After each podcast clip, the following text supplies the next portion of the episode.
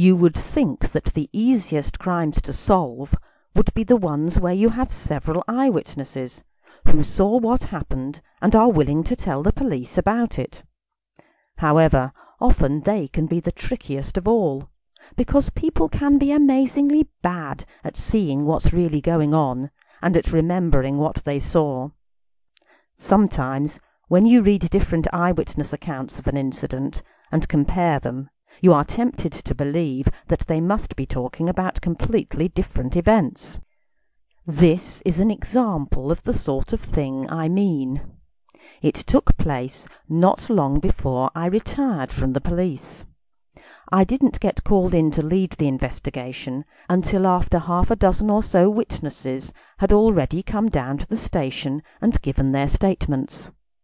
It had all seemed very straightforward initially, quite within the capability of an experienced detective sergeant such as Anna Davenport, until she started comparing the statements taken by different officers on the team.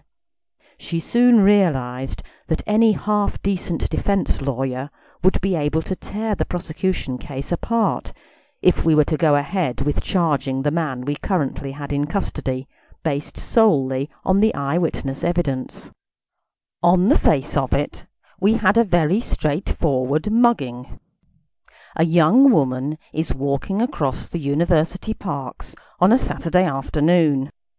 A man, homeless and known to the police for having caused a nuisance by being drunk in public on more than one occasion, trips her up, pounces on her, steals her purse from her bag, and runs off.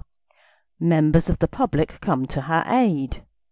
Two young men, members of a college rowing team, pursue her attacker and bring him down with a rugger tackle.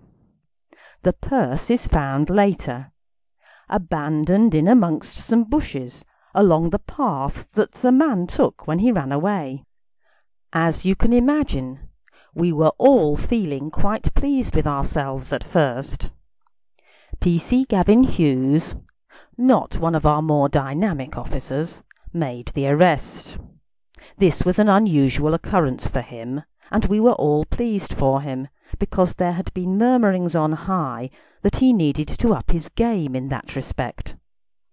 For that matter, the whole division had been under pressure to improve our clear up statistics, and this was a very welcome addition to a not over long list of solved crimes that quarter. However, it turned out to be a good thing we looked into things more carefully, as you'll see. I've written down the statements as best I can remember them, but of course I've changed the names of the witnesses, suspects, and victim. Read them for yourself, and see what you make of them.